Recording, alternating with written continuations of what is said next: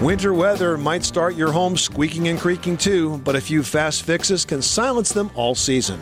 Hi, I'm Tom Kraeutler. And I'm Leslie Segrete with today's Money Pit Home Improvement Minute. If a door isn't opening or sliding as smoothly as usual, lubricate the hinges and tracks with WD 40. It's a good solution for medicine cabinets and kitchen cabinets as well. Also, hit your house key with WD 40 and then slide it into the lock to keep the interior parts working and prevent sticky situations. If the squeaks and creaks are coming from underfoot, make a short term fix to quiet them.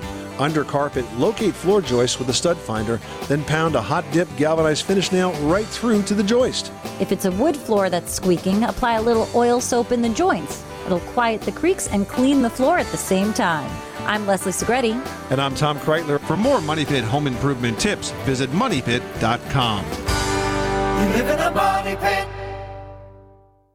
Sick of being upsold at gyms?